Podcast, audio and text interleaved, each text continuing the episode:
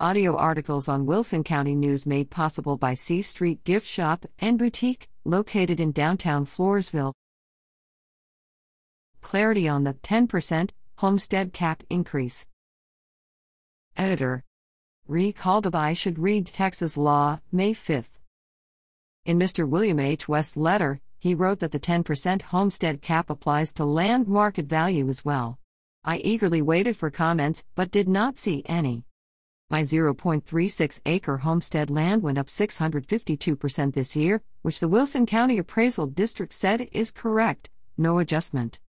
I did some web surfing and found what I believe corroborates this fact.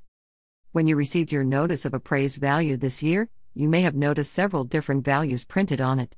Having multiple and different values on the notice can be confusing, especially with regards to the homestead exemption and the homestead cap.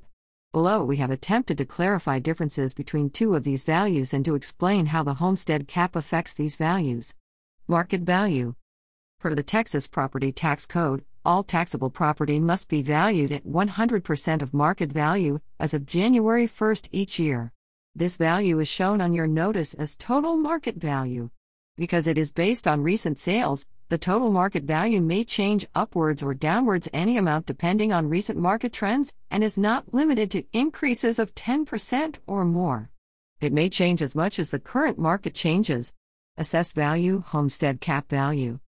For the Texas Property Tax Code, an exemption for taxation is available to an individual's primary residence. One of the features of the exemption is a limit to the amount that the value for taxation can increase from one year to the next. This limit is frequently referred to as the homestead cap. The cap value is shown as the assessed value and is located at the bottom of the list of values on your notice or online.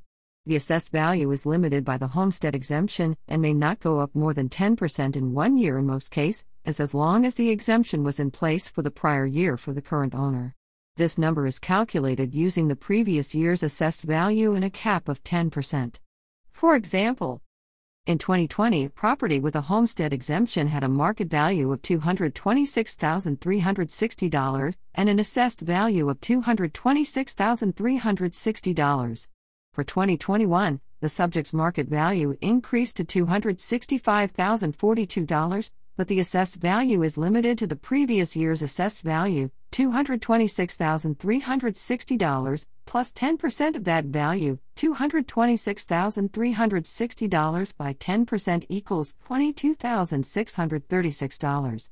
The assessed value for 2021 is $248,996. This taxpayer's value for taxes is starting at $248,996 instead of $265,042 in 2021. I have submitted said article with my protest to the Wilson County Appraisal District for a response. Felix Juarez, Floresville.